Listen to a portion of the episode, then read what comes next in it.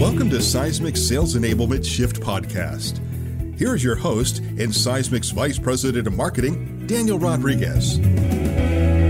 Welcome to another episode of the Sales Enablement Shift Podcast. I'm your host, Daniel Rodriguez. And I'm your co host, Alyssa Drury. In our last episode, we talked with Jen Marie Jacober about why it's important to operate sales enablement as a business within a business. That's right. And Jen Marie stressed that not only should sales enablement be cross functional, but that it needs to directly affect business goals. If not, it becomes a cost center.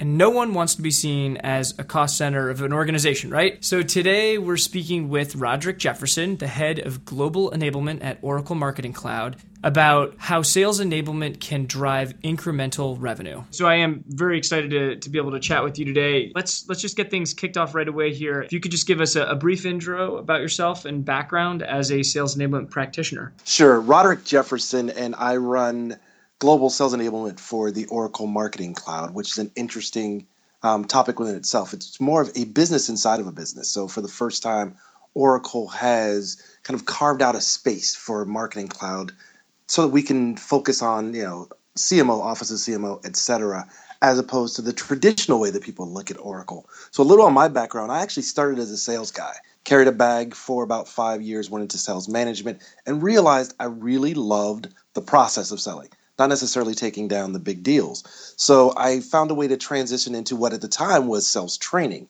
So I had run sales training at AT&T. I've run sales enablement at Siebel Systems, Network Appliance, Business Objects, PayPal slash eBay, 3PAR slash HP, Salesforce, and now here at Oracle. So that's me. So a ton of great experiences, obviously, in the sales enablement space. Um, covering several years, and I think it would be really important actually to to try to articulate to folks, if you can, uh, how how the role of sales enablement has shifted, let's say over the past decade, as as you've taken on additional roles and then probably tried to make some of that change come about. Sure, happy to talk about it. You know, interestingly enough, I, I can go probably back a couple of decades back and just kind of give you a step by step. What it started out was simply training. It was about you know getting in front of our sales folks, making sure that they could message, making sure that they could position our products, and then it went into solution selling, and then it went from there into sales enablement, sales productivity, uh, sales effectiveness, which all culminate in, in my opinion, as really getting the right message to the right person at the right time via the right delivery vehicle. And so, how it's really changed is even in the definition, it's different now. It's no longer training. Training is one of those things that you just kind of throw out when things are broken. But enablement is really an end to end process where you are kind of a hub that spokes out to every other part of the organization. And what I mean by that is I still go out because I'm still a sales guy at heart. I still go out, and I talk to customers, and what I find out is information that's working how the messaging and positioning either resonates or doesn't, then I can come back to, let's say, product marketing. And product marketing, hey, it's great that we've got this first call pitch, we've got this whiteboard POV, but it's not really resonating out in the real world because it's confusing our customers or it's not hitting the mark. Then I go over to product management and say, hey, I've been out to 10 customers. Eight times I've heard the same exact request. What can we do to move this up on the roadmap? Then I go over to HR and say, hey, the type of profile that we're hiring is not really fitting going forward because my team owns the onboarding and new hire piece as well. Then to kind of tie that whole loop together, go back out to customers and say, not only did we hear you, but we're making changes. We're making the changes that you requested. We're moving things up on the roadmap. We're going to get those features and benefits added in. And at the end of the day, we're going to be able to service you at a stronger and a deeper capacity thus building a stronger relationship with you. How did you figure out this this idea of, of looking at your role and your team's role as as this kind of hub and, and spoke model? I mean, was this kind of trial and error? Did somebody, you know, mandate this in in the role? No, it wasn't mandated. It was actually organic because the, the approach that I've always taken is that you get your lead from the sales folks because they're the closest to the streets and the closest to our prospects and our customers. And then because of the natural transition of, as I said, from training to enablement, et cetera, it required that you bring everyone to the table. It was actually more of, of a proficiency and efficiency tool so that I didn't have to go and talk to each of these individual organizations differently or at different times. Hey, let's everyone come to the table and see what we can do to make a uh, stronger pitch, to also make sure that we can articulate key differentiation, competitive advantage, and business value outward to our customers and prospects, and that we're taking their feedback back in. So it probably helps that you're a former sales rep to be able to to understand how important it is to actually get close to that customer. Um, when when you were chatting with us before, you talked about the importance of that first line manager in this in in this kind of ecosystem. Tell the audience a little bit about why you think the first line manager is so important. I don't think it's important. I think it's imperative. It, it's probably the most critical piece of enablement as we move forward successfully as a partnership because the first line manager is really where the rubber meets the road.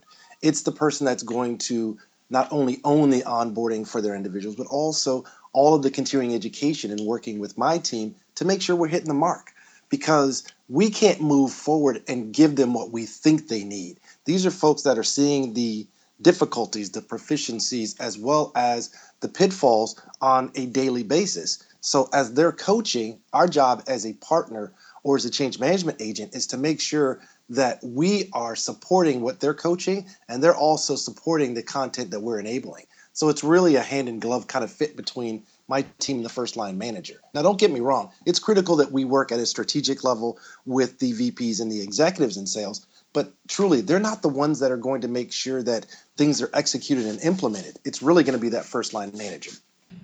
No, this is great because we've talked on previous episodes actually about how do you sell sales enablement as a strategic initiative to more senior levels within the organization? How do you get budget? But this episode very much about how do we enact this change and make sure that it happens. So let's get really tactical, if you wouldn't mind, Roderick, and, and share with people how, I mean, what channel do you actually go about communicating with these first line managers and kind of how many people do you have on your team? How many first line managers are there? And then is it, you know, are you doing weekly uh, calls? Is it through email? Like, wh- how do you actually facilitate some of this alignment? So it, it's a broad mixed spectrum. So let, us start with the team first, and I'll talk about all the communication tools. So I've got ten people, and they've they're spread out globally. Folks here, folks in EMEA, folks in JAPAC. And what I've done is again built a hub and spoke model with them. They're responsible for needs assessment gathering of needs, as well as translating those needs into programs, processes, and the appropriate tools. Now, they work directly with their first line managers and they're meeting with them on a bi weekly basis. Some cases, we're actually sitting on forecast calls so we can understand what's happening out in the real world and where we can bring and be of the most value. Because I understand, and, and I want to make sure I get this out to the audience, that some cases, sales enablement is looked at as a cost center, or it used to be. Now, no longer. We are really here to help drive incremental revenue. It's no longer about putting butts in seats and how many folks that we accreditate or certify. It's really how are we going to, at the end of the day, drive incremental revenue. So my team owns that piece. They sit with their first line managers. They come up with their what we call red, yellow, greens, which are kind of their roadmap for this quarter or this first half of the year. No more than three to five, because other than that, we're setting ourselves up for failure as practitioners, and we're never going to be able to meet the needs of our first line managers and our overall sales community. So absolutely love this. How so let's let's keep going with this. What metrics then are you actually measuring for this enablement success so that you are no longer perceived as a cost center? We don't want anybody who is in this community and is listening to this podcast to be running a cost center, that's for sure. Absolutely not. And I'll take it one step further. There was a time where sales training was seen similar to IT. Now, no disrespect to IT, I love those guys. But the problem with IT is, with all of us, we only think about our IT person when something's broken. Training used to be the same way. Something's broken, you know what? Throw more training at it. We don't have enough pipeline. We're not closing fast enough. So throw training. So here's what we do we move forward with the sales enablement metrics, and those metrics are around things like um, time to productivity or first close. I can go back to our sales leaders and tell them what are the average deal sizes broken down by segments, by SMB, by enterprise, etc., and even broken down further by global region. We talk about the number of closed deals. We talk about the product mix because cross sell, as we all know, is important and especially even more important to Marketing Cloud. Then we also look at activities that are downstream with the BDRs and the SDRs. We look at things like activities that'll lead to qualified leads so that we're tying the usefulness and the usability of those leads and how those are actually going to translate into closed sales later as they move upstream. And then the last metric that we look at as a team is really around collateral use and frequency. So we've got a number of uh, portals, and I come back and I can talk about things like the number of visits, the number of page downloads, the number of collateral and stats around those pieces. So then we can even tie our low performers and high performers to not only the original metrics I gave you, but also whether or not they're using the, the collateral and how frequently or infrequently they're using by the folks that are top and low performers. Excellent. So, uh, Roderick, your team was selected last year as the winner of SiriusDecisions Sales Onboarding Program of the Year. Congratulations. Thank you very much. Appreciate it. Yeah, so tell everybody a little bit about the problems that you guys were facing and, and, and what you did to overcome them. Sure. Before I get into the problems, I'd like to say this. It is I am unbelievably honored for my team to have won this award. I, I truly believe that all the hard work that they put in has won this, and I want to make sure we're clear. This is the equivalent of an Oscar or an Emmy, so it's tough to get bigger than this one. So for them, for the OMC team, congratulations on a fantastic job. Now, why we won it was it really came down as I, I was saying earlier. We have come together and brought six different companies together as one to make the marketing cloud. So the analogy I always give is is a football analogy. Imagine taking six all-star quarterbacks, putting them in the same huddle, and then walking in and saying, "Guess what? No one here is a quarterback anymore. Well, what's the the immediate answer? No, we are quarterbacks. And my response to them had to be in a polite way, of course. No, you're a kicker, you're a punter, you're a receiver, you're now the center. Because what we have to do is get on the same page. And that's why we were awarded. We were able, through thought leadership, best practice, and execution, pull all those together into a single organization speaking the same language, consistently messaging and positioning in the same direction, and at the same time being able to service our prospects and not lose current customers at the same time, both from the net new logo perspective as well as the back end of post sales. That's fantastic. Were you measuring any of the of the uh, onboarding activities that allowed you to prove some of these benefits that you brought to the organization? Absolutely. Those were our proof points. So the metrics that I talked about earlier around time to first close and product mix and the type of sales and the different closes, all those were the proof points that came together that ultimately turned out to be a presentation at their national summit and also a case study that was written around the team as well. Fantastic. We should have a little like people cheering in the background. That's that's that's fantastic. Um, all right. Uh, lastly, I know that you are one of the founding members on the West Coast of the Sales Enablement Society. Uh, why don't you tell everybody about your involvement there and and also what they can do to to get involved as a as a practitioner in the sales enablement space? Absolutely. So it is the first time that we have all, as practitioners, especially for us seasoned folks, that have come together to really kind of dial out a definition of sales enablement and put in place some of our best practices and share this globally. The purpose is to make sure that we have consistent nomenclature, we have consistent verbiage, that we're using and leveraging one another's templates, that we're also able to build consistency and scalability across the sales enablement space. So, my firm belief is that you learn how to or you learn how not to. Either way, you learn. Now, the preference is that we can learn from each other around best practices, thought leadership, and also the outstanding ways that folks have been able to execute on sales enablement activities. But there's also a time to learn from mistakes. And believe me, I make plenty of them as well. So I want to put mine in because if we can help folks not go down those same pitfalls that we have and be more efficient, more effective, and more scalable and consistent. That's the goal of the SE Society. And so to find out more, there are a couple of ways. One, you can go to uh, sesociety.org. There's also a group on LinkedIn, or you can reach out to me directly via Twitter at the voice of Rod, and I'll make sure that you're tied into the right folks. That's fantastic. All right, so there it is. Make sure that you get signed up now. You're uh, Rod. You're in which geographic chapter. I, I think there's going to be city chapters. Is that right with the SE Society? All right, West Coast at this point, so we're all based out of the San Francisco Bay Area. Okay, great. All right, now, Rod, you, if you've listened to a couple of these previous episodes, you know that you're not done until you complete the Speedy Seven. Are you ready for seven quick questions? I believe I'm prepared. okay, all right. You know, we're gonna Gonna have to change up the be questions speedy. if people actually, in fact, if people actually listen to these and then are ready. All right, here we go. What was the first concert you ever attended? Oh, first concert I attended was God. You're gonna take me way back now. Um, God, I believe it was uh, Run DMC and Beastie Boys. Oh, Wow. That was.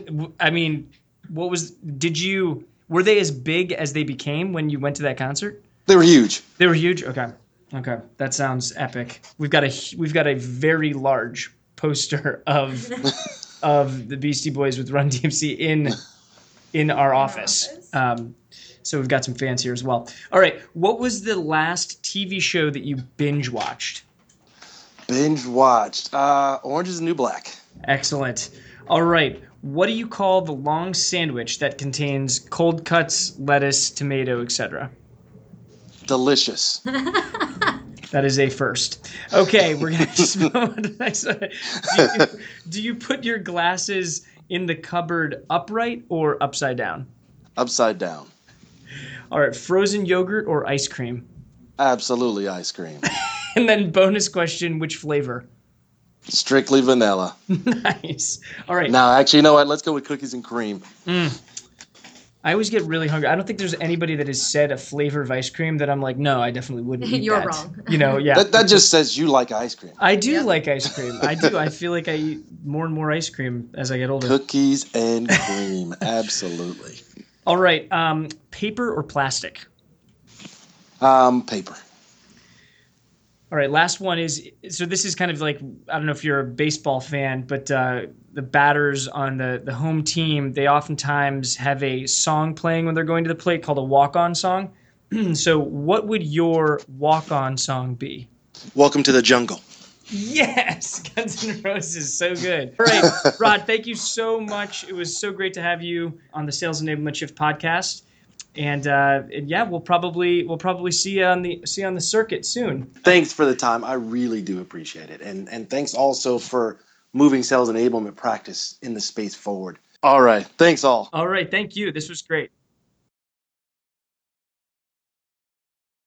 You can connect with Roderick on LinkedIn or Twitter at the Voice of Rod, or through the Sales Enablement Society LinkedIn groups or website at www.sesociety.org.